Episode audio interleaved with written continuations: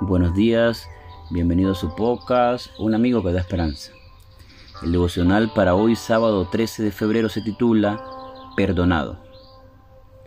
Por eso también David habla de la bienaventuranza del hombre a quien Dios atribuye justicia sin obras, diciendo, Bienaventurados aquellos cuyas iniquidades son perdonadas y cuyos pecados son cubiertos. Bienaventurado el hombre a quien el Señor no culpa de pecado. Romanos capítulo 4, versículos 6 al 8.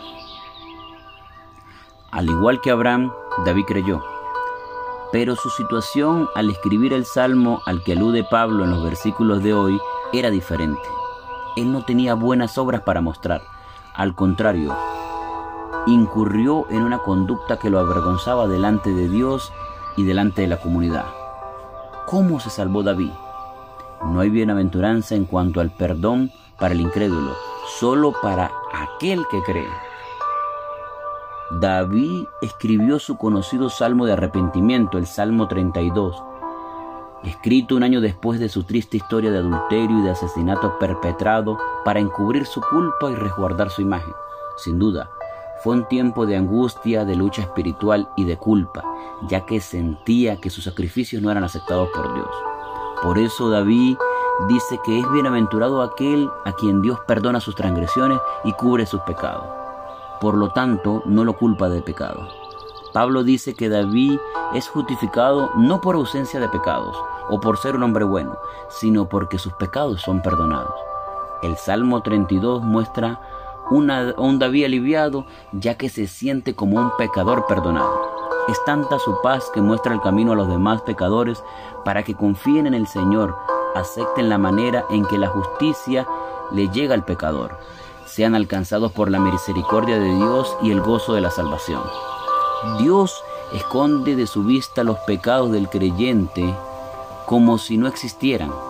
La base no es la inocencia del hombre, sino la gracia de Dios, que no carga en cuenta del pecador sus pecados. Recuerdo una persona que asistió a una conferencia bíblica que estaba dando en una ciudad. Antes de ir, había estado tres meses encerrado en su pieza atormentado por la culpa de su vida pasada. Al terminar, me agradeció, me dijo que se considerara fuera del alcance del perdón de Dios. Entonces le aseguré que Jesús ya había pagado por sus pecados.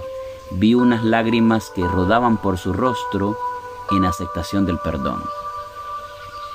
Él siguió asistiendo a las conferencias, estudió la Biblia y se bautizó conjuntamente con su esposa. Hoy, tanto su hijo como su nieto son pastores adventistas. ¿Cómo rechazar el perdón cuando para recibirlo solo necesitamos tener fe? Si el Salmo dijera, bienaventurado el que no tiene pecado, entonces nadie tendría esperanza. Felizmente dice otra cosa expresa que Dios no ve nuestros pecados porque están cubiertos por la sangre de su Hijo amado. Por eso son benditos los que creen, ya que han sido perdonados. Experimenta la gracia del perdón ahora mismo. Que el Señor te bendiga y nos vemos mañana para un nuevo devocional.